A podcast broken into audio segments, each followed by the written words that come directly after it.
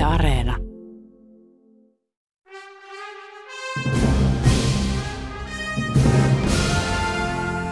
Maailmaan mahtuu paljon hienoja kirjoja ja upeita elokuvia. Mutta monestako hienosta kirjasta on onnistuttu tekemään upea elokuva? Kirja vs. Leffa. Toimittajana Jarmo Laitaneva.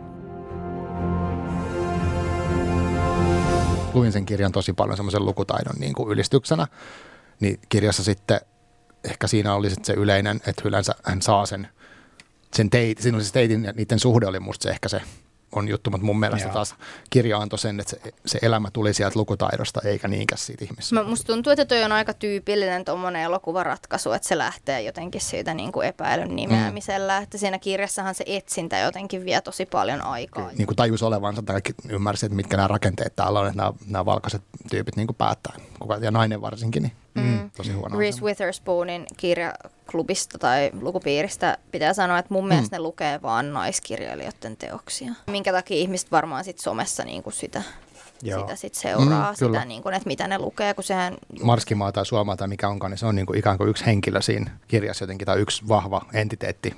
Mm. Ja sitten ja sit sen, sitä oli kuvattu mun mielestä myös silleen rumana ja myös sitä Kia oli kuvattu ruma, tai siis sen asuinympäristöä rumana. Ja tästä, no, siinä leffakohdassa voidaan puhua siitä enemmän, mitä se siellä näytti, mutta tota, se oli musta kiehtovaa, että siinä oli semmoinen hahmo siellä taustalla koko ajan, mikä oli se Mun suo. mielestä Kaija oli siinä elokuvassa ehkä jotenkin voimakas tahtoisempi tai ainakin niin kuin ilmaisukykyisempi omien niin kuin tunteidensa suhteen, mikä on varmasti myös niin kuin sitä, että niitä on pakko jotenkin tuoda niitä tunteita mm. esiin, kun ei voida vaan niin kuin hänen ajatuksiaan kuvata.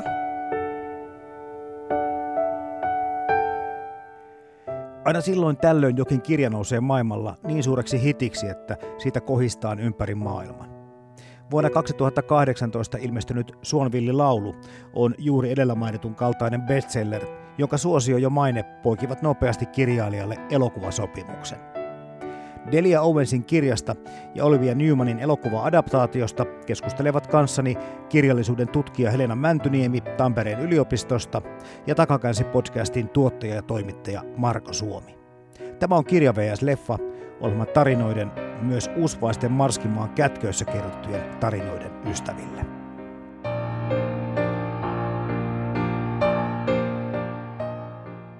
Puhutaan ensin taas tästä kirjasta Delia Owensin Kaunokirjallinen esikoisteos, bestseller ympäri maailmaa, myyty mitä lie, yli 15 miljoonaa kappaletta, joka on mm. tänä päivänä aika hurja määrä.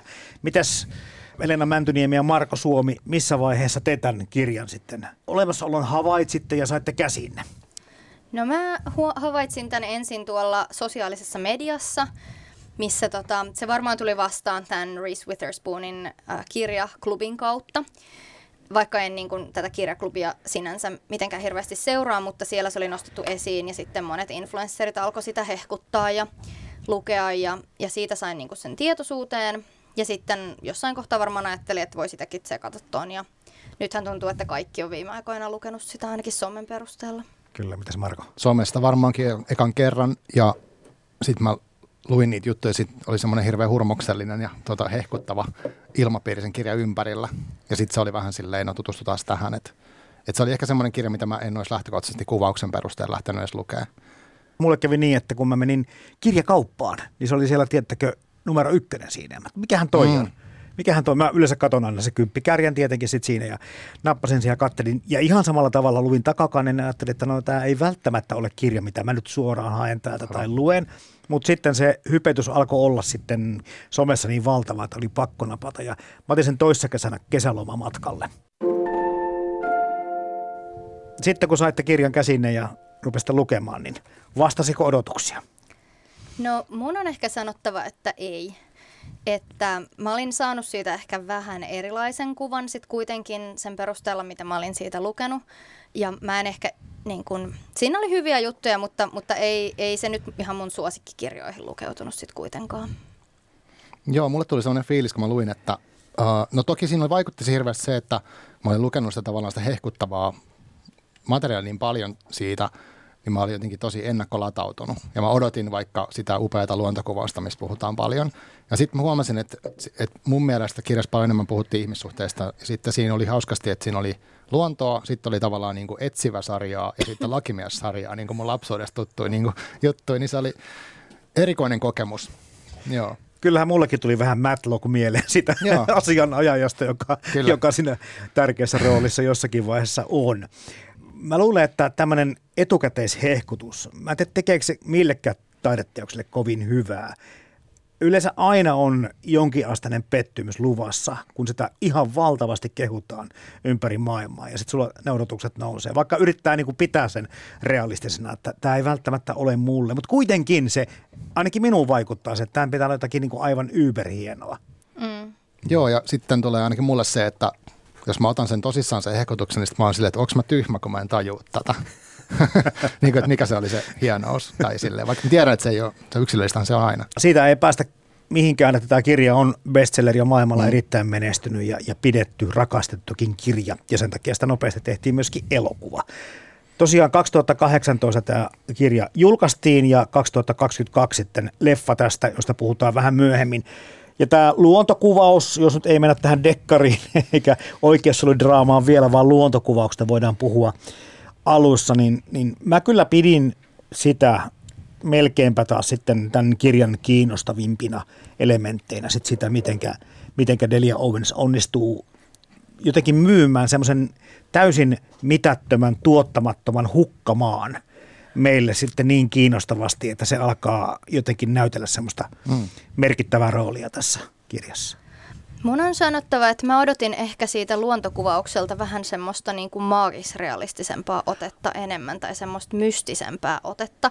Että se oli yksityiskohtaista, se oli tosi niin kuin visuaalista ja se oli, se oli hienoa, mutta tota, ehkä se oli vähän kuitenkin liian niin kuin, yhtäältä niin kuin kaunopuheista ja sitten toisaalta liian tieteellistä ollakseen tavallaan se, mitä mä odotin. Et mä ajattelin, että se olisi ollut jotenkin semmoista – maagisempaa tai mystisempää?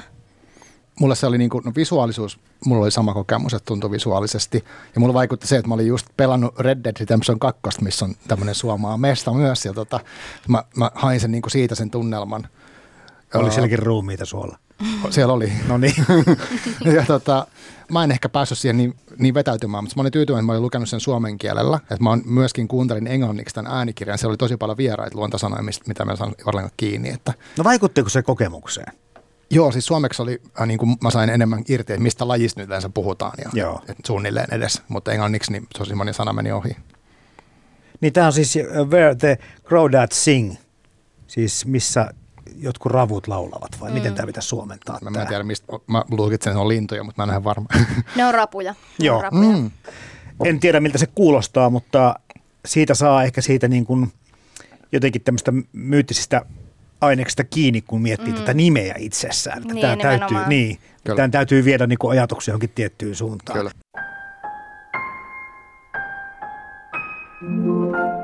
Tuossa kun sanoitkin tuossa Helena, että että se oli romanttista tekstiä tai kuvailua ja tieteellistä, mutta olisiko se sitten myöskin tämän kirjan vahvuus se, että tässä sekoittuu nuo Markon kertomat elementit ja sitten nämä, mitä sä teit kanssa samanlaisia havaintoja, koska... Kyllä se varmasti on niin kuin osa sitä, että minkä takia se on ihmisiin vedonnut. Mm. Mutta mä, ehkä se, mitä mä tarkoitin sillä koukeroisuudella, on enemmän jotenkin se, että mun mielestä se oli... Yritti ehkä välillä olla te- se teksti vähän hienompaa, mitä mm. se sitten oli.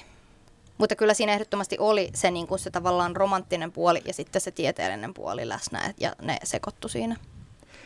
Mua niin kuin viehätti se, että monta kertaa niin kuin kauniita, vaikka vuoria tai jokia tai meriä kuvataan, kun niillä on semmoinen tietynlainen, niin tiedättekö, jo niin kuin valmiin semmoinen jotenkin romanttinen ja semmoinen kuitenkin, että se tekee vaikutuksen. Ja mm. nyt sitten tämä Suomaa tai Marskimaa otetaan tähän näin, niin mä tykkäsin taas sit siitä, että se ei ollut oletusarvo, että se olisi kovin kaunista tai nättiä mm. tai mitenkään kiinnostavaa, niin yhtäkkiä semmoinen tempastaan Joo. tähän näin. Mm. Eli hukkamaan hyötykäyttö kirjallisuudessa. Joo, ja mä tykkäsin kirjasta ehkä sille, että siitä, että se, mä, mä ajattelen niin, että se Marskimaa tai Suomaa tai mikä onkaan, niin se on niin kuin ikään kuin yksi henkilö siinä Joo. kirjassa jotenkin, tai yksi vahva entiteetti. Mm. Ja sitten ja sitten sen, sitä oli kuvattu mun mielestä myös silleen rumana ja myös sitä Kia oli kuvattu ruma, tai siis sen asuinympäristöä rumana. Ja tästä, no, siinä leffakohdassa voidaan puhua siitä enemmän, mitä se siellä näytti, mutta tota, se oli musta kiehtovaa, että siinä oli semmoinen hahmo siellä taustalla koko ajan, mikä oli se suo. Meille kun vaikka puhutaan saduista tai, tai mistä tahansa myyttisistä tarinoista, niin metsässä on monta kertaa pimeätä ja pelottavaa mm. ja siellä vaanii jotain. Ja tässä kun mietitään sitä, että miten tämä Owen sitä kuvaa, niin sehän ei ole ollenkaan niin pelottava eikä vaarallinen paikka. Päinvastoin mm. Kiia on siellä turvassa ja tämä muu yhteiskunta on sitten se mm. pelon mm. aiheuttaja. Joo, ja se on mun mielestä kiinnostavaa, että miten se, tai miten sanoit Marko, että, että se on tavallaan yksi entiteetti ja yksi hahmo siinä. Ja miten se mun mielestä myös ottaa se marskimaa tai suo niin kuin erilaisia rooleja Kaijan elämässä, että se edustaa niin kuin sekä semmoista tavallaan huolehtivaa, suojelevaa vanhempaa, jotka Kaija menettää siinä kirjan alussa. Ja sitten toisaalta se on niin kuin ystävä ja semmoinen tuki hänelle. Mutta sitten siinä oli mun mielestä myös yksi kiinnostava kohtaus, missä sitä jotenkin sitä luontoa kuvattiin jopa vähän sillä erottisena, mikä oli se kohtaus, kun Kaija makaa siellä rannassa ja odottaa, että aallot koskettaa häntä.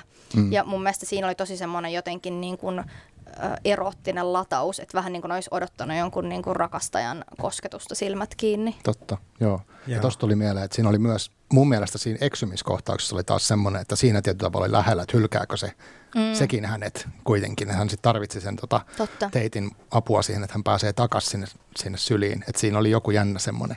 Mm. Toi Rantakoita samaa mieltä. Joo. Joo. Siinä oli semmoista aistillisuutta, mm. aistivoimaisuutta kyllä, kyllä. paikkapaikoin.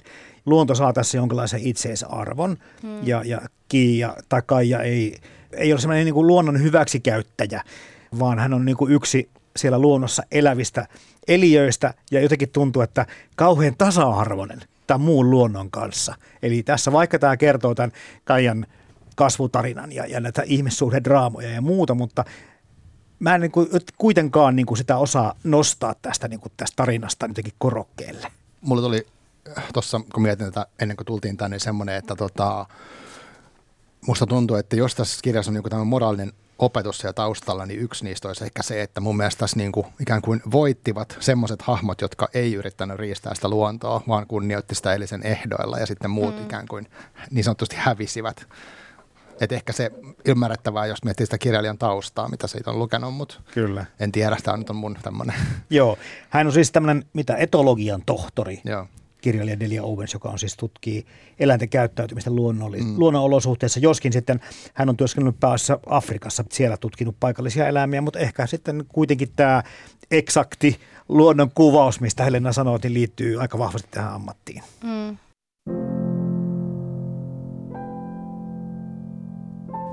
luonnonkuvauksen ja tämän tytön kasvutarinan ja sitten tämän dekkari-aiheiden lomaan on sitten kirjoitettu muutama tämmöinen, ei kirjoitettu vaan tässä niin tämä kirjailija viljelee tämmöisiä erilaisia tehokeinoja. Ja sitten tuosta romanttisesta tekstistä ehkä tuli semmoista niin viihteellisen romaanin sävyjä myöskin siitä läpi, niin sitten vastapainoksi, omasta mielestäni vastapainoksi, sitten siinä oli pantu tämmöistä runoutta. Ja, ja osa näistä runoista oli tämmöisiä niin ihan tunnettujen runolijoiden tunnettuja runoja. Vähän niin kuin hyppäsi meikäläiselle silmiin sit sieltä pitkin tekstiä, mutta miten te koitte ne runokohtaukset? No mun mielestä ne oli vähän sillä tavalla, no ehkä just mitä sanoit, että hyppäsi silmille. Että ne ei mun mielestä ihan niin kuin sulautunut kauhean luontevasti osaksi sitä tekstiä. Mä vähän ihmettelin, että miksi tässä on tehty tällainen ratkaisu. Ne tuntuu vähän niin kuin ylimääräisiltä siinä.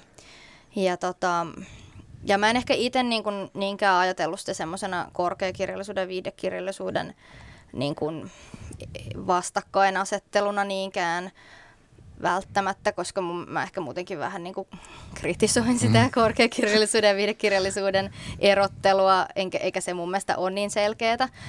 Enkä mä tiedä, oliko siinä tuossa sitten välttämättä semmoinen, semmoinen niin kuin motivaatio sillä, että mä ajattelen ehkä, että se liittyy sitten, tavallaan ne runot oli jotenkin välttämättömiä sen takia, että ne antoi sitten niin kuin vihjeen ja lopulta ratkaisun siihen, että, mm-hmm. että mikä, mikä se oli se, se, tota, se Chasein kohtalo, tai että kuka siinä oli, kyllä. oli, oli sitten syypää, mutta, mutta joo, jotenkin ne sieltä kyllä nousi sillä aika, aika, aika lailla esiin.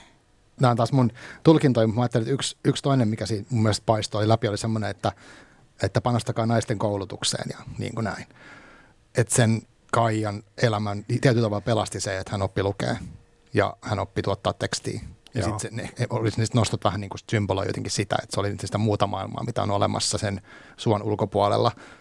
Että tota, mutta mulla on vähän sama ehkä fiilis, että sitten ne oli vaan siellä aika irrallisen olosia, että mä niin kuin niistä, ne ei musta niin istunut siihen mm. kirjaan niin kuin saumattomasti. Ne olisi voinut olla poiskin ja se ei olisi musta haitannut mitään. Joo, ei ne ehkä nyt välttämättä häirinnyt, mutta, mutta sitten ei niitä välttämättä olisi tarvinnutkaan mm. siinä. Mm. Olisi avautunut se tarina ehkä ihan samalla tavalla ilman mm. niitäkin tässä, tätä ehkä niin hain mm. tässä. Monien bestselleritten kanssa on käynyt sitten niin, että on, on todellakin tullut pahasti pettynyt mm. olo. Ja tämän kanssa ei ihan samanlaista ainakaan mulle käynyt, että – olisin ollut kaduttamaan, että käytin tähän nyt sitten niin kuin pari-kolme päivää intensiivisesti aikaa. Joo, ei musta, siinä oli muutama tosi hyvä, tai siis tosi ansiokas semmoinen niin tunnekohtaus, että, tai siis semmoinen niin kuin, oli latautuneita, että yksi esimerkiksi, kun tämä, tota, sen hänen veljensä, se Jody tulee takaisin sieltä, ja sitten Kaija saa tietää sen äidin kohtalon. Se oli musta tosi niin kuin musertavasti kuvattu, että kun se sai tietää, että se äiti oli elänyt yksin ja oli Kyllä. ollut niin kuin, että se mielenterveys oli olevan romuna, kun se loppuelämän, se, kun se jätti ne. Ja toisaalta se, kun se, hän jätti ne, ja sitten hän mietti, että miksi hän jättää sen. Että se, niin se, miten yksin se oli siellä, niin ne oli jotenkin tosi se riipasevia, että se oli musta niin kuin parhaita juttuja tässä kirjassa. Mun on sanottava, että mun mielestä se Jodin paluu ja se äidin kohtalo oli huonoin kohta. Aivan, mutta, mutta, mä, on... mä en voinut sietää sitä äidin kohtaloa. Mä ärsytti se niin paljon. Se oli mun mielestä aivan ylisentimentaalinen ja niinku epäuskottava ja mm. kaikkea mahdollista. Mä olin sillä että tässä ei ole mitään järkeä, miksi se ei olisi tullut takaisin se äiti. Niinku, tästä, tää on nyt jotenkin ihan tämmönen niinku, Oh.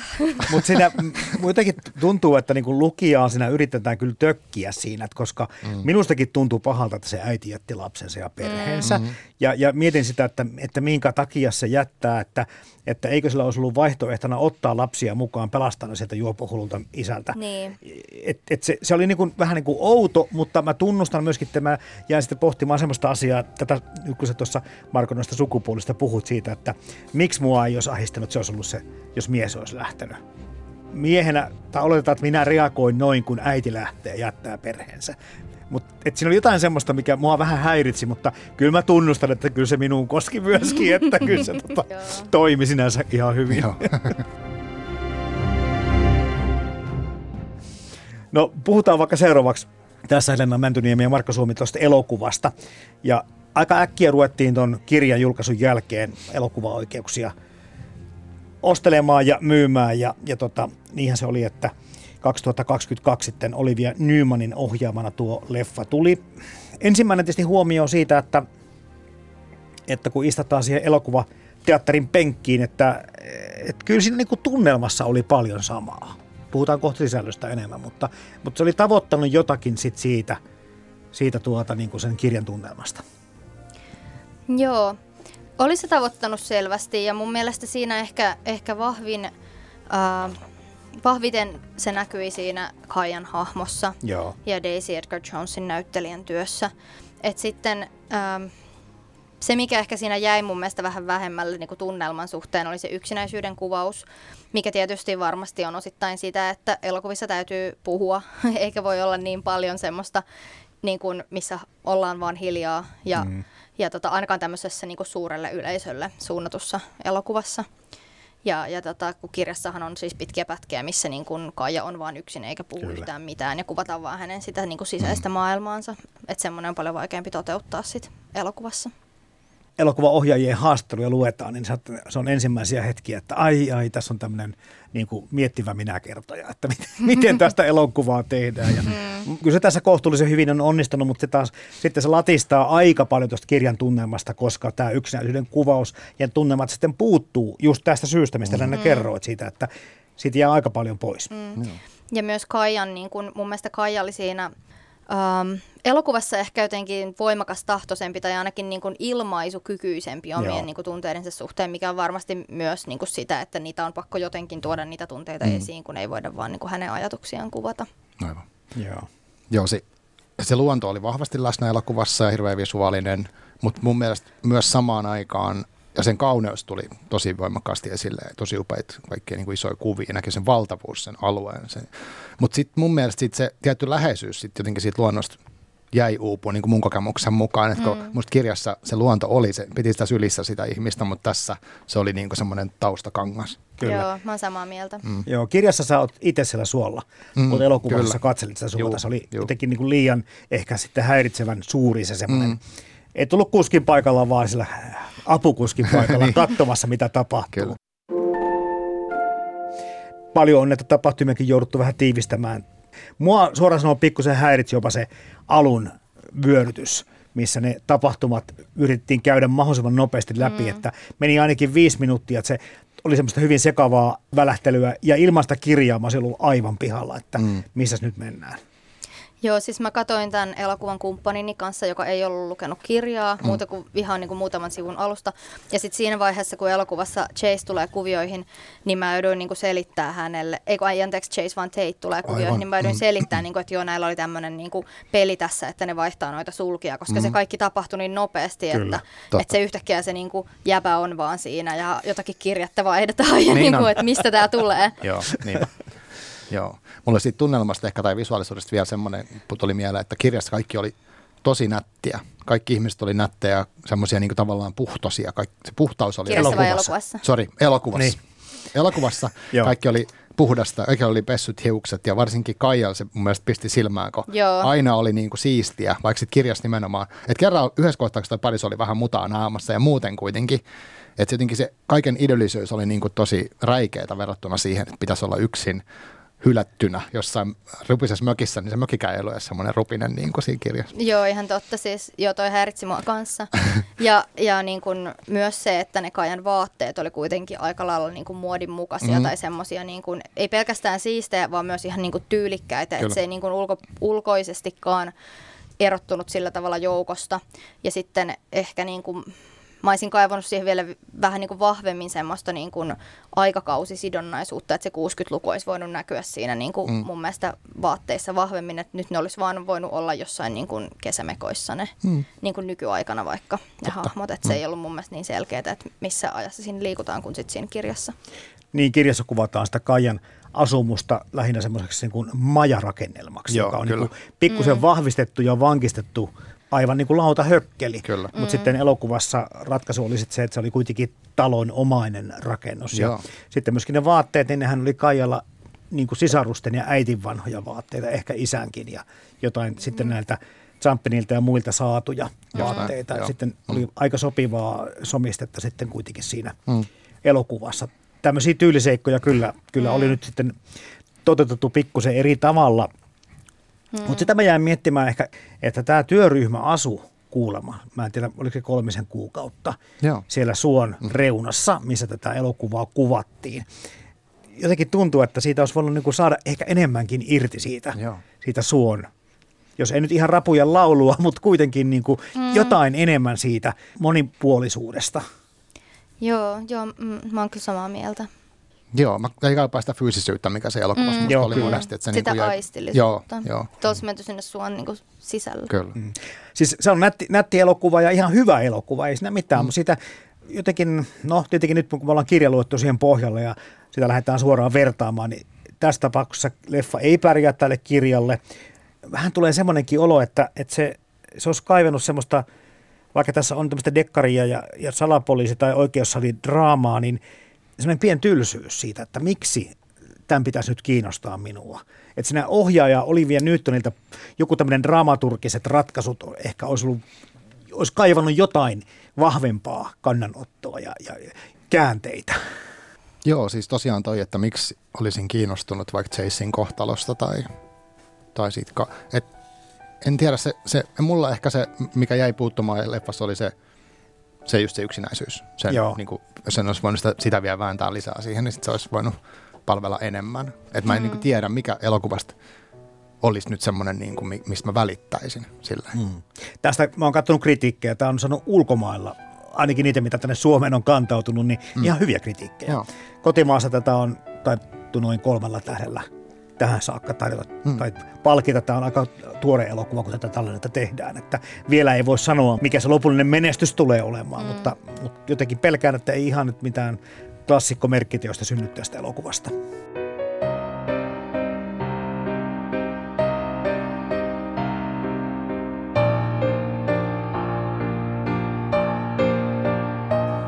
Ehkä sanoitkin jo Elena ton, tämän elokuvan parasta antia. Daisy Edgar Jones on, joka tätä Kajan roolia näyttelee. Ja hän on siis jo vähän niin kuin meritoitunut näyttelijä tähän saakkakin ja nyt tekee tämmöisen ensimmäisen leffapääroolin. Ja ehkä hänkin olisi voinut olla tietyllä tavalla vielä enemmän sen kirjanomainen, en tiedä, mutta mun mielestä selviää hienosti ja ihan siis kiinnostava hahmo tässä Valkokankaalla. On kyllä joo, ja mä en tiedä, onko tähän näyttelijän valintaan vaikuttanut se, että hän on ollut, en tiedä, oletteko katsonut semmoisessa sarjassa kuin Normal People, näyttelee ehkä Tiedän, vähän, ja vähän samankaltaista hahmoa siinä. Okay. Tota, kertoo kahden tota, hahmon suhteesta lukiosta yliopistoon ja tyttö on vähän tämmöinen niin kuin syrjään jää siellä koulussa Aivan. yksinäinen ja poika taas suosittu ja heille tulee suhde. Ja, ja tota, siinä oli mun mielestä samankaltaisuutta. Eli siinä on vähän niin kuin ehkä vaikuttanut tämä hänen aikaisempi... Mä mietin, että onko vaikuttanut. Joo. Koska taas tämä Olivia Newman, joka tämän leffan ohjasi, niin hän on tehnyt tämmöisen First Match 2018 elokuvan. Ja hmm. en ole nähnyt, mutta luvin myöskin sit siinä, että se oli sitten hyvin vaikeasta olosuhteesta ponnistavan teinitytön kasvutarina. Aha, niin. Eli niin hirveän paljon samantyyppinen ajatus kuin tässä, Joo, niinpä. tässä tuota, niin Suovillillä on mm. oman taustalla. Et, et, näin, ehkä me vähän ollaan tälleen niin kuin jotenkin merkattuja ihmisiä, että mm. tietyn tyylistä rooleista poimitaan sitten tietynlaisiin rooleihin. Se voi olla. Kiinnittikö mitään huomioita musiikkiin tässä elokuvassa? Um, mä ehkä kiinnitin lähinnä siihen niin kuin, biisiin, joka siinä ihan lopputekstien aikana tuli, että mä tykkäsin siitä, se on vähän semmoinen folk-henkinen. Mutta Joo. mä en voi sanoa, että nyt muuten olisin ihan hirveästi pistänyt merkille. Joo, ei se tota, tästä mitenkään läpi punkenut, että mm. aika sillä tavalla vähän semmoisia romanttisia äh, sävyjä ehkä, ja tota, se folkki muokin miellytti aika paljon sit siinä kuitenkin, kun miettii, mistä se kertoo, niin se folkki tukee mm. oikeastaan mm. tarinaa aika, aika hienosti. Miten noista muista näyttelyistä, jäikö suoritukset kelle, kenenkään roolista mieleen? Mä, mä tota mietin se Chasein hahmo, niin mä olin kuvitellut sen ehkä vähän niin kuin maskuliinisemmaksi. Se oli mun mielestä vähän liian semmoinen sievä poika mikä sen nimensä oli? Harris Dickinson. Mm. Joo. Ei se ollut ehkä pelkästään se niinku ulkonäkö, vaan myös tavallaan sen näyttelijän suoritus, että miten hän näytteli sitä mm. Chasea. Mm. Tämä on tietysti vaan mun niinku henkilökohtainen mm. näkemys ja se, miten mä itse kuvittelin Chasein, mutta kun se oli, sehän oli niinku urheilija Kyllä. ja jotenkin mä kuvittelin, että se olisi ollut vähän semmoinen niinku mm. rotevampi ja jotenkin Aivan. semmoinen niinku pikkusen ehkä karskimman oloinen, mutta toisaalta siis se sopi kyllä siihen rooliin ihan hyvin. Sitten. Sopi, joo, sopi. Joo. joo, siis kun mä valitin aikaisemminkin, niin mä, tai siis, että ne, ne kaikki oli niin jotenkin puhtaisia ja nättejä. Mm. Ehkä se oli niin se koko teema siinä niin niissä hahmoissa. Chase oli, että yhdessä kohtaa hän, mun mielestä se oli hieno, missä hän, missä hän oli siellä laiturilla ja hän niin kuin meinasi rupea tappeleen. Siinä hän oli sellainen tosi avoin aggressiivinen. Mm. Ja sitten taas hän, siinä tässä elokuvassa tulee aika paljon esille se hänen niin kuin, mun mielestä hänen vanhoillisuutensa siinä. Et, mutta et se en tiedä miten se sopii siihen hahmoon. Niin mä en ajatellut katsoa, että mitä se näyttää niin kuin sillä tavalla, mm. että mitä se näyttää. Että, että se oli aika tavallisen näköinen mm. niin kuin tavallaan suhteessa sen elokuvan koko kaartiin, mitkä kaikki mm. oli kauniita ihmisiä. Kyllä, kyllä. tota. Ja kyllä se teitinkin äh, aikuisroolin esittäjä Luke David Blum mm. hyvin selvisi tästä roolistaan. Mm. Ehkä nyt tuossa niin voi ton, ton, ton pääosan esittäjän rinnalle nostaa tuon David Strayhardin, joka – ja Tom Miltonia näyttelee ja hän on aika pätevä äijä ja teki tässäkin tosi niin kuin luonteekkaan hyvän roolin. Mm. Jotenkin sympaattinen tämmöinen. Sitä se Matlock-fiilis niin, mullekin kyllä. vähän tuli, Joo, kun se oli tota semmoinen niin kuin hyvin ymmärtäväinen ja tämmöinen mm. niin kuin inhimillinen. Mutta hän oli myöskin kirjassa samanlainen hahmo. Kyllä. Hyvän tekijä kyllä. pelkästään. Joo. Joo. Siitä Kaijan isästä pitää sanoa, että mä olin kyllä sen kuvitellut niin kuin paljon semmoisena niin kuin ru- rujompana ja mm. rumempana ja Sama. selkeästi semmoisena niin kuin rapajuoppona. Se oli mun mielestä ihan niin kuin semmoinen perushyvän näköinen ihminen, kyllä. ihan niin kuin suhteellisen siisti siinä kuitenkin. Ja Joo. sitten nekin kohtaukset, missä se niin kuin riehu siellä kännissä, niin mä olin kuvitellut, että nekin olisi ollut niin kuin aggressiivisempia, mm. jotenkin semmoisia niin kuin väkivaltaisempia ja rumempia. Tämä on kaikin puolin tämä Hollywood-versio siivotumpi versio tästä kirjasta. Mutta se musta tuntuu, että ainahan käy näin. Mm. Että Hollywood mm. ottaa ne hio ne isommat särmät pois siitä, että se, se mahdollisimman montaa miellyttää. Joo, ja mulla ehkä, musta tämä oli korostetun, korostetun niin kuin siisti kaikin puolin. Se oli mm. hyvin kliininen ja semmoinen, ja mä ajattelen, että se ehkä sit istuu siihen, mikä siinä kirjassa on, niin on semmoinen jännä satumaisuus. Että siinä oli karikatyyrisiä satumaisia hahmoja. Mm. Mutta samat on isästä, niin siitä olisi kyllä, no mä olisin odottanut kanssa, että se olisi ollut niin kuin tosi rujo, koska mm. sehän oli sodasta haavoittunut ja, tai mitä niin. oli tapahtunut niin kaikkea. Sit... Vai oliko? Niin, totta. Niin. niin se jäi vähän mysteeriksi itse asiassa.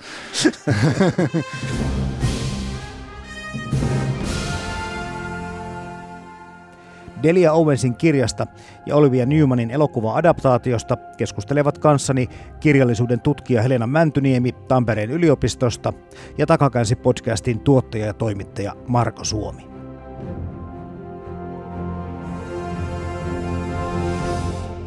Sekin oli kiinnostava se, että miten sitä pitäisi psykologisoida sitä isää, minkä mm. verran tota, annetaan niin kuin hänelle armoa. Pitikö ne paikkansa hänen traumansa ja mistä ne oli peräisin, mutta noista eroista vielä.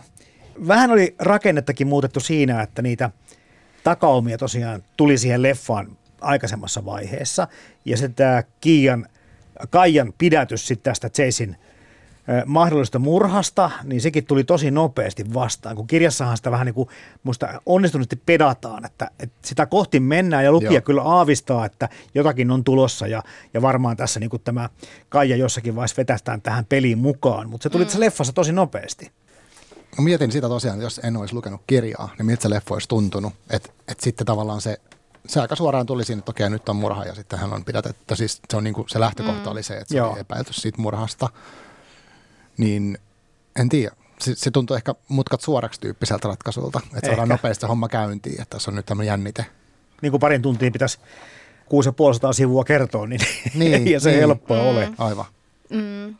Musta tuntuu, että toi on aika tyypillinen tuommoinen elokuvaratkaisu, että se lähtee jotenkin siitä niin kuin epäilyn nimeämisellä. Mm. Että siinä kirjassahan se etsintä jotenkin vie tosi paljon aikaa Kyllä. ja etenee tosi hitaasti. Että ja muitakin ehkä... epäilyjä oli siinä matkan niin. aikana.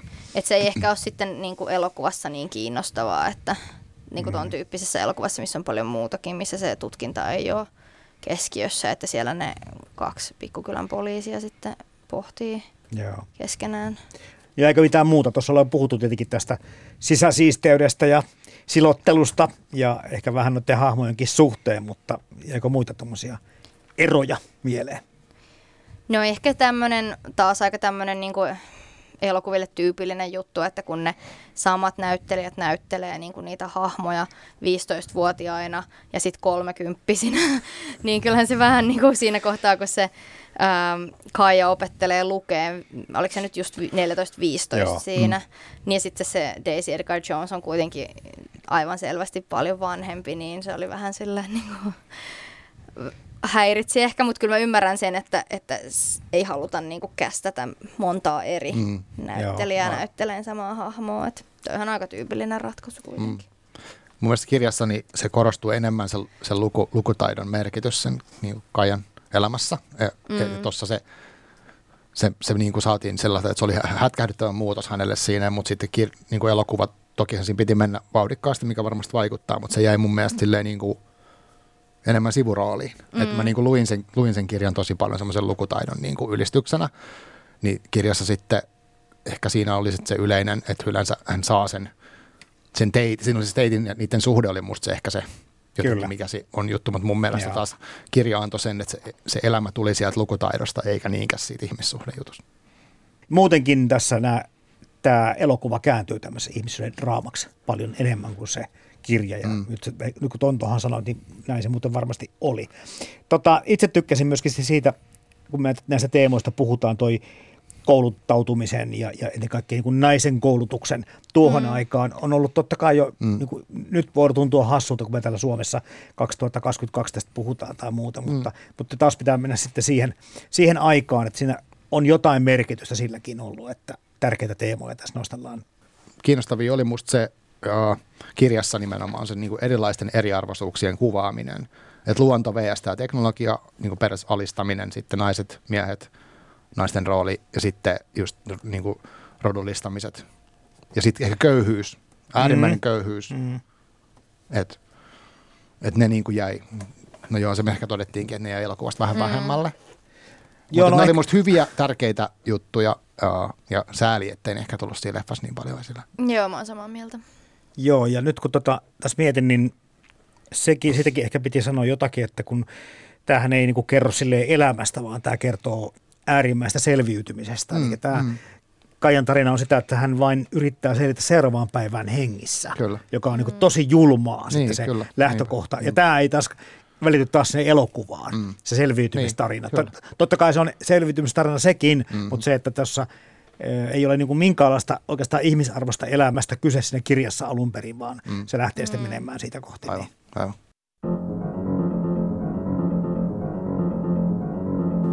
Kysyn näistä runoista aikaisemminkin mm. teiltä. Että sitten tässä lopussa selviää, taas tulee pieni spoilaus siitä, että, että Kaija on myöskin itse julkaiseva runoilija. Ja tota, oli vähän vaikea, oli vähän vaikea ostaa sitä tässä sen kirjan ja ehkä ton elokuvankin perusteella, mutta miten sitten kuvittelette, että hommassa toimisi, että jos 14-15-vuotiaana opit lukemaan, niin tuleeko sen verran kielellisesti virtuosi ihminen sitten sieltä, että tuota, julkaisukynnys ylittyy runojen kohdalla? No mun täytyy sanoa, että, että mä en kyllä oikein uskonut sitäkään, että siitä Kaijasta olisi tullut mikään niin kuin kirjoja kirjoittava luonnontieteilijä. Mm. Että Mä uskoin vähän helpommin sen, mutta ei sekään ihan kovin todennäköistä ole. Niin, niin.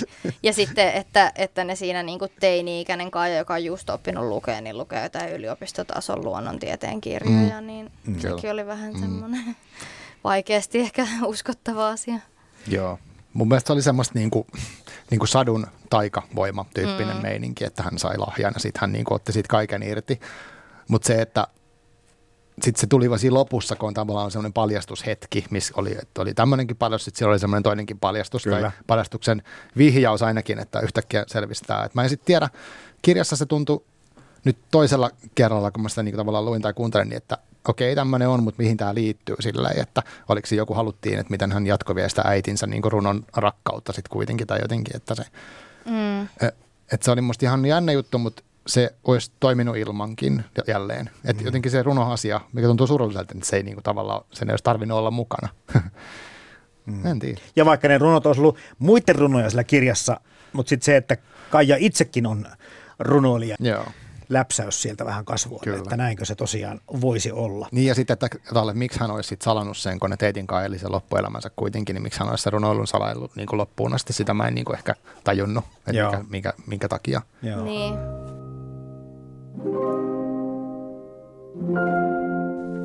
Mutta jätellä tavalla myöskin se kirja, kun se kertoo kahdesta eri ajanjaksosta pääasiassa mm. ja sitten loppukohtaus myöskin elokuvassa samalla tavalla, että yhtäkkiä ollaankin siirrytty näiden henkilöhahmojen myöhäiskeski-ikään. Niin mm. tota, se oli mm. kiinnostava ratkaisu toisaalta, että näytettiin niin, kuin niin pitkälle Joo. sitä historiaa ja mihin kaikki lopulta päättyy. Niin mm. pidin siitä yllätyksestä tai siitä, mm. siitä ominaisuudesta, minkä se kirjailija oli siihen ja myöskin leffan ohjaaja pystynyt tekemään. Musta se oli jännä siinä loppu niin kuin ratkaisussa se, että, tai mä ainakin ajattelin, että sen kirjan perusteella, niin musta se ei ollut ollenkaan selvää, että kuka sen Jason oli murhannut edes sen lopun jälkeen. Mutta taas elokuvan musta aika suoraan alleviivasi, että se oli niin kuin tämä Kai. Mutta mun mielestä kirjan perusteella, tai mulla on siitä oma teoria, kuka sen oli tehnyt tai miten se oli tapahtunut. mutta se, joo, mutta se oli mielenkiintoinen, se oli iso ero mun mielestä siinä, niin kuin, että siinä kirja etti paljon enemmän avaa, että mitä mä voisin miettiä, että mitä, sen on tapa, mitä se on oikeasti tapahtunut. Ja kirjas vaan, no, näin, näin se meni. Mun mielestä mä taas sen kirjan perusteella niin kuin arvasin aika aikaisessa vaiheessa, että se oli Kaija. Mm, joo. Mä en tiedä, miten, miten sit sulla Jarmo, arvasitko oli, oliko se sulle yllätys se loppuratkaisu tai, no, tai miten? Juttu koko ajan niin kuin vei siihen suuntaan, että mm. se luultavasti tulee olemaan tämä pääosa esittäjä, joka tässä niin kuin on tämä syyllinen, mutta sitten oikeastaan se mua ei nyt sitten siinä niin paljon, mä oon kirjoittanutkin tänne jonnekin ylös sen, mä haluan nyt tähän ottaa sen mm. tähän mukaan, eli miten äh, Delia Owens sitten ikään kuin päästää Kaijan ja lukijan niin kuin pinteestä mm. ja, ja sitä syyllisyydestä, koska minusta kirjailija eikä nämä elokuvaohjaajakaan, eihän tätä ei tuomitse tätä, jos tämä nyt murha on ollut, mm. ja eikä tuota, myöskään lukijan tai katsojan ei tee mieli tuomita. Mm. Musta se on kiinnostavasti rakennettu. Joo. Niin, siinähän on se, on siinä lopussa se Firefly-runo, mm. eli niin tulikärpäs-runo, missä, missä Kaija ikään kuin paljastaa, että hän on, hän on murhannut mm. sen Chasein tai, tai tota ainakin työntänyt hänet tämän sieltä, sieltä alas tai kuvaa tämmöisen tilanteen, missä niin kuin henkilö putoaa. Ja siinä aiemmin on se kohtaus, missä, missä Kaija pohtii sitä, että miten ne tulikärpäset, ää, niin kuin ne naarastulikärpäset voi sekä niin kuin vietellä niitä urostulikärpäsiä, että sitten niin kuin lähettää sellaisia vääriä signaaleja, millä ne esittää viettelevänsä niitä tai houkuttelevansa niitä niin kuin parittelemaan, mutta sitten ne oikeasti syökin ne. Kyllä. Kyllä. Niin tota, tää, siinä kohtaa, kun oli tämä tää, tota, tulikärpäskohtaus, niin mä niin kun arvasin, että tämä ennakoi sitä Kyllä. sitä tota, loppuratkaisua. Tässä on kato ero sitten kirjallisuuden tutkijasta, se tavallista ihmisistä. Mä en olisi tuosta kyllä osannut arvata. Joo. Siis mä sanoin, sanoin eilen mun kumppanille, että mä en usko, että kukaan muu kuin kirjallisuuden tutkija on tästä pystynyt sitä päättelemään. Joo, joo. tai en tiedä siis, mutta tämä on ehkä, ehkä on vähän tämmöinen Mutta kirjallisuustutkijan juttu. mut mä tunnustan, että kun mua ne runot ärsytti vähän siinä jotenkin, mm. niin mä vähän niin kuin, tiedättekö, huonosti luin niitä. Mm. Ja mä joudun pari kertaa niin kuin palaamaan, hetkinen, hetkinen, lui, tarkoitettiinko tässä vähän jotakin mm. tähän suuntaista? Mä piti pari kertaa palata, mutta kun se jäi multa vähän ehkä huonolle luennalle vielä se Joo, runo-osuus. kyllä. Että, Joo, musta tuli semmoinen, mä en muista missä kohtaa, mutta jossain kohtaa se Kaija miettii sitä sen niin kuin, e- luonnossa tapahtuvien niin kuin, tappamisten oikeutusta. Joo. Ja se miettii, okei, kaksi asiaa se miettii, sitä, miksi äiti hylkää lapset, mm. ja sitten toinen se miettii sitä tappamista, ja sitten se miettii niin kuin se henkistä selviämistä, niin musta se oli itselle jo tosi kohdassa edes pelas, perustellut sen, että miksi se on täysin Mm. Oikeastaan ainut vaihtoehto hankkiutua sit jollain tavalla eroon, tai sitten hänen pitäisi itse lähteä, koska se sanoi, että se ymmärtää, miksi äitinsä lähti, koska mm. silloin oli se alistava mies siinä, tai jos ei se lähde, niin se kuolee. Niin sit mm. se oli hänen niin kuin, keino selvitä, jos jollain tavalla siitä se piti päästä eroon. Mutta mm. teikö hän sen yksin vai käyttikö hän Jumpinin teitin apua siinä, niin se on sitten toinen. Mm. joo, no on kiinnostavia, Niin. kiinnostavia pohdintoja. Ja sillä tavalla niin kuin hyvin jättää tämä niin kuin näille pienille muillekin teoreille Mm. tilaa tämä, Kyllä. tämä kirja sekä elokuva. Joo. Mutta se että tosiaan tämä, että, että Delia Owens on itse ollut tämmöisessä hommassa mukana, eli kun hän siellä Afrikassa alkoi sitten miehensä kanssa sitä luontoa suojelemaan mm. ja, ja ennen kaikkea näitä salametsästäjiä vastaan, niin jossakin epäselvissä olosuhteissa joku salametsästäjä oli kuollut mm. ja, tota, ja sitten Delia Owensin kirjailijan perheenjäseniä, ainakin mies oli ollut mukana, olisiko ollut poikakin mukana tällä retkellä ja jokuhan se sitten on sen salametsästäjän ampunut ja näitä perheenjäseniä on epäilty siitä. Mm. Ja tota, se ei koskaan ole selvinnyt.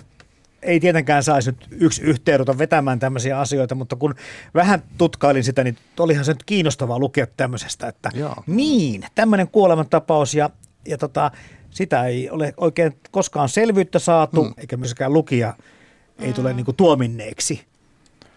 Joo, ja siis mä ymmärsin, että Delia Owensia ja hänen miestä haluttaisiin edelleen kuulustella tästä. Joo, he ei joo. ole, he ei ole niin kuin ikinä mennyt niihin kuulusteluihin. Joo. He ei ilmeisesti ole siellä maassakaan enää. Et, tai niin kuin, Aivan. Tai, Joo, ne lähti takaisin, tai pitikö lähteä Niin, piti, lähtivätkö sen Yhdysvaltoihin. takia vai miksi, Niin, kyllä. Niin. kyllä. Mutta tavallaan jos miettii luonnonsuojan näkökulmasta, niin kuinka iso tragedia salametsästäjän kuolema on, niin se on sitten, mm. mun mielestä tässä mietitään samaa, tämä on ehkä sit kiinnostavampi juttu tässä kirjassa, on tämä niinku eettinen semmoinen, että viedään se etiikka sieltä ihmisen maailmasta niin sinne luonnon maailmaan. Mm. Joo. Et mit, mikä asiat on oikein ja väärin ja kenen mittapuuli, niin se oli musta ehkä sellainen niinku kiehtovin tässä kirjassa. No minkäs verran soitteli sitten kelloja tai kaikuja noihin, noista muista luonnon tai luontoon hylätyistä lapsista, koska nopeasti tuli mulle, kun sitten Kaija jäi yksin sinne, kun oli sitten koko perhe hänet sinne lopulta jättänyt. Hän oli todella nuori. No niin, oli Tartsankin. Tartsan taisi olla ihan vauva. Mm. Ja, ja Mowglikin aika pienenä sitten Joo, tuota joo, susiperhe aivan. Mm. adoptoi. Niin vä- vähän tuli tämmöisiä tiettyjä mm. niin kuin vipoja siitä, että lapsi selviää luonnossa ja luonto huolehtii niin kuin mm. omistaan. Joo, siis tuli mieleen susilapset, tällaiset, Joo. mitkä on eläinten kasvattamia, tässä tapauksessa suon kasvattamia tai lintujen. Mm. Ja tietenkin siinäkin tulee mieleen siitä, että minkälainen se kieli, kieli sitten on. Hän kuitenkin oli sitten ihmisten kanssa tekemisissä.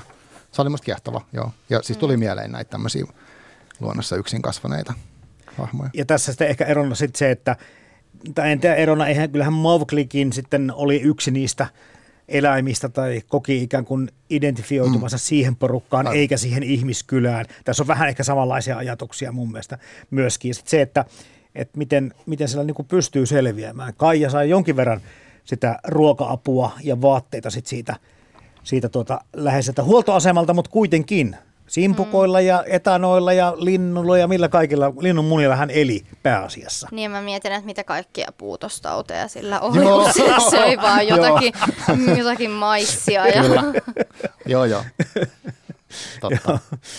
Mutta se musta ehkä, en mä tiedä, haluttiinko alleviivaa tavallaan sitä, että miten se eriarvoisuus sitten näkyy, että kun tässä oli musta, ainakin kirjassa oli paljon sitä, että siinä puhuttiin rasismistakin, mm. kyllä, sitten siinä verrattiin mun mielestä Kian elämää, Kaijan elämää semmoiseen niin kuin, eihän hän olisi toislajinen tai tois niin, kuin niin sanotusti lainausmerkeissä rotunen, mm. että kun hän on siellä marskimaan, niin hänestä tarvitsee välittää ja, ja näin, ja sitten se sitten hän samaistui siihen Jumpin, niin kun sitäkin syrjittiin siellä. Ja, tota, ja itse asiassa tässä kirjassa oli se hyvä kohtaus kanssa, missä hän puolusti Jumpin ja pojilta, kun se heitti mm. kivellä tai tölkillä joo, joo. niistä päähän. Että se oli niin pois on. siitä elokuvasta kokonaan, että hän niin kuin, niin kuin tajusi olevansa tai ymmärsi, että mitkä nämä rakenteet täällä on, että nämä, nämä valkoiset tyypit niin kuin päättää, kuka, ja nainen varsinkin, niin mm. mm. tosi huono asema. Joo, ja siis toi, mikä mua harmitti, mikä jäi siitä elokuvasta kokonaan oikeastaan puuttumaan, oli just se rasismin käsittely, mm. minkä Marko mainitsit, että, että se oli mun mielestä tosi niin kuin hyvä antia siinä kirjassa. Joo, että se ei ollut semmoista niin kuin mitenkään tavallaan päälle liimattua, vaan se tuli jotenkin tosi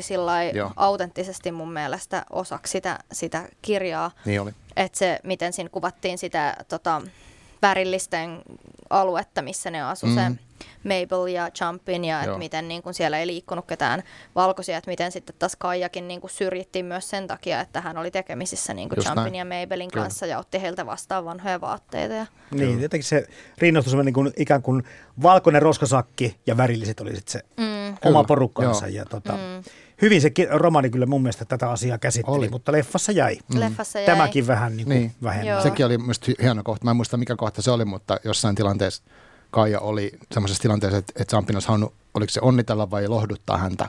Ja sitten mm. sit ne miettii sen, että emme voida, koska hän on niin kuin joo. ja hän on, joo, joo. ei voi niin tollaista. Se oli musta hyvä, just arkinen esimerkki siitä. Joo. Mulle tuli myöskin mieleen sit sitten tämmöinen homma, että tämä Chase Andrews, joka tässä oli sitten paikallisen autokauppiaan tuota lapsi ja mm. urheilusankari, että et sitten kun se auto ja sitten se Chase halusi viedä Kaijan sitten sinne kaupunkiin, että mm. kato miten hienoa ja kaikki, että se niinku semmoista edistystä ja kehitystä ja kaupungistumista kuvaa. Niin kuin se hahmo, sitten taas Jumpin on se, joka on niin kuin jämähtänyt sit sinne sikäläisiin niin kuin vanhoihin oloihin ja teit sitten tässä, joka vähän niin kuin surffaa näiden kahden maailman välillä, käy siellä yliopistolla, tulee takaisin aina tänne Marskimaalle ja muuta. Että se oli vähän niin kuin tämmöisiä ihmisallegoria-tyyppejä mun mielestä jotenkin niin kuin myöskin liitetty tähän tarinaan. Mm. Mä en ehkä itse ajatellut sitä ihan noin, mutta, mutta mä näen kyllä ton, ton pointin. Joo, M- mulle tuli mieleen, että Chase edusti samaa, samanlaista miestä kuin äh, Kajan isä. Niin. Eli se halusi, että se Kaija olisi lopettanut, se tavallaan sitä ei hirveästi kiinnostanut sen Kajan se opiskelu tai mikään, että se piti sitä vähän semmoisen, että sä voit tehdä noita harrastuksia. Joo, joo. Ja sekin, mä olisin muista leffassa muista korostui, kun se alleviivattiin silleen, että sä tulet mukaan kaupunkiin ja oot siellä sitten nättinä vaimona tälleen näin, että sä oot tämmöinen eksoottinen palkinto, mutta mun mielestä se, se ei se edusti niinku samaa miestyyppiä kuin se hänen isänsä. Mm. Että semmoinen tosi vanhanaikainen, vaikkakin tavallaan näennäisesti edistynyt ulkoisesti ehkä. Ja mm. sitten Teit oli ehkä enemmän semmoinen, että hän arvosti sitä koulutuksen merkitystä, halusi, että Kaija saa toteuttaa itteensä. Mm. Niin siinä oli tämmöinen kiinnostava. Joo, joo, siis niin, mä ajattelin kanssa tuolla, että se Chase edusti niinku sitä, joka tavallaan jää sinne kaupunkiin. Ja sitten se Tate on se, joka niinku lähtee kouluttautumaan mm. ja niin kuin näkee sen potentiaalin siinä. Että vaikka sitten ehkä se Chase arvostikin semmoista niin kuin teknologiaa ja Joo. tekniikkaa. No mitäs tota, mieltä siitä, että minkä takia Kaija sitten lopulta siihen Chaseen ihastui? Oliko Chase sitten niin hyvä näyttelijä, että se totuus hänen arvoistaan ja luonteestaan ei tullut äkkiä esille vai, vai oliko vaan se, se yksinäisyys ja rakkauden kaipuu? Se oli vaan niin suurta. Mä luulen, että se oli se yksinäisyys ja rakkauden kaipuu, mutta koska tässä on tämmöinen romanssijuoni, niin romanssijuonissahan usein on niin kuin se niin sanottu väärä mies ja mm. sitten on se oikea Aivan. mies ja mm. se täytyy tavallaan jotenkin ö, vähän aikaa olla lätkässä siihen väärään mieheen, että voidaan tajuta, että, että se on se väärä ja että sitten mennään sen oikean oikean luo. Lukijana teki mieli kyllä niin kuin kommentoida koko ajan, että älä, älä nyt lähde ton kanssa mihinkään, mm. että jätä nyt se rauhaa. Joo, se oli aika kuitenkin alleviivattu myös kirjassa, Kyllä. että se ei ole niin, kuin niin sanotusti kunnollinen ihminen ja, mm. ja tota, tulee aiheuttamaan ongelmia jossain vaiheessa, en tiedä kuin pahoin, mutta sittenhän se näki mm. kuin pahaksi se meni. Että tota. Mm. Joo, tuossa kirjassa oli mun mielestä ja, ja elokuvassa aika vahvasti semmoiset niin kuin hyvät ihmiset ja huonot mm, ihmiset. Joo, oli. Poikkeuksen ehkä sitten, sitten Kaija, joka vasta toki niin kuin lopussa sitten tuli tämä paljastus, että hän oli ilmeisesti sen Chasein murhannut. Mm. Ja se mua vähän jäi niin kuin harmittaan, että, että siinä niin kuin ihan kirjan niin kuin viime hetkellä, elokuvan viime hetkellä tulee tämmöinen niin iso paljastus Kaijan luonteesta. Ja sitten niin kuin lukija tai katsoja tajuaa, että Kaijassa on tämmöinen toinen niin kuin aika synkkä ja laskelmoiva, kylmäverinen mm. puoli, ja siitä ei niinku ole saanut mitään tietoa, Kyllä. eikä me saada siitä enää mitään niin. tietoa, koska tarina loppuu. Että, että se niinku semmoinen tosi kiinnostava puoli ja tavallaan kokonaan siinä niinku huomiotta sit lopulta. Mutta siinähän jäi heti tota 30 vuotta välistä, niin siinähän on sitten kirja ja elokuva lisäosien paikka. Totta. Kaijan pimeämpi puoli. Aivan, mm. aivan. Hauskalla tavalla sitten myöskin, kun teit ja Kaija sitten sieltä ihan lapsuudesta lähtien tai nuoruudesta lähtien vaihteli niitä linnansulkia ja sillä simpukoista tehtiin koruja ja tämän tyyppistä hommaa, niin sitten tuli mieleen nämä tämmöiset alkuperäisheimojen maille tunkeutumiset, kun, kun tota vaihdantataloudessa vielä elettiin ja kaikkia nättiä vaihdettiin. Niin jotenkin jänniä sävyjä sieltä Joo. tuli tähän päivään. Että mä jotenkin jopa ensin niin mietin, että onko tämä nyt niin uskottavaa, että se on niin kuin ihastuu tuohon linnun sulkaan. Mutta sitten kun sitä aikansa luki ja muuta, niin kyllä se on uskottavaa, koska niinhän siellä on eletty. Mm. Ei, ei, ei se rahalla tai muulla ole ollut semmoista arvoa tai merkitystä sit siinä, mm. siinä hommassa kaiken kauneuden lisäksi. Mutta.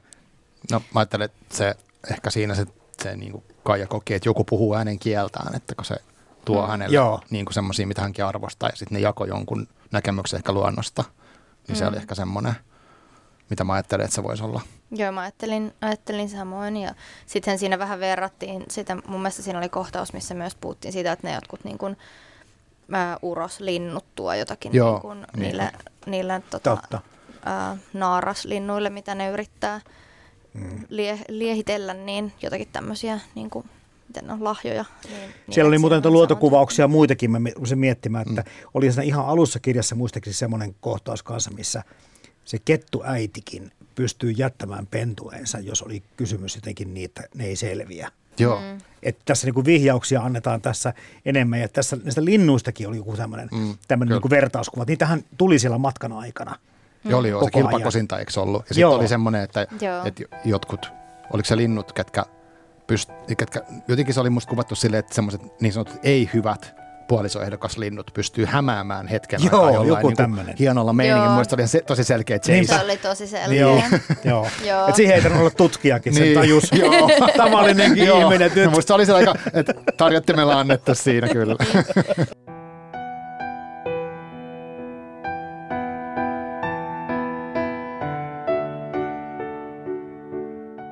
Tämä on tätä, tämä Suoviilin laulu kuitenkin siitä erikoinen teospari, mm. että että tässä kirja vs. leffankin historiassa, niin näitä naiskirjailijoita, jon, totta kai on ollut jonkin verran naisohjaajakin kyllä, mutta sitten tämmöinen paketti, missä on naisen kirjoittama kirja, naisen ohjaama elokuva ja sitten vielä tämä Reese Witherspoon, joka on tämän niin kuin tuottanut ja oikeudet tähän hankkinut ja tästä alun perin innostunut. Tämä on tämmöinen paketti Joo. naisenergiaa. Mä siis kun mä luin tuon kirjaa ja sitten katsoin leffaa, niin mä en niin kuin silleen miettinyt noita oikeastaan ja mä en tiennyt niin kuin, mikä siinä olisi ollut. Ainut valitsena päähenkilö oli niin kuin nainen ja siinä käytettiin mun mielestä hyvin sitä, että miten sen alistetussa asemassa, niin mitä hän tarvii, että hän pystyy pärjäämään siellä jossain niin kuin muualla maailmassa. Ja mm. karulta tavalla itse asiassa nyt, jos mä mietin tota, niin kuin, näitä omia teorioita tosta, niin periaatteessa hänen piti ottaa sitten kuitenkin semmoinen niin kuin, ikään kuin väkivaltainen ja julma asenne mm. elämään, että hän pystyy elämään siellä. Että se niin kuin, Ai, koska niin, luontokin joutuu Niin, tai jotenkin silleen, että hän ei, niin kuin, että hän ei kelvannut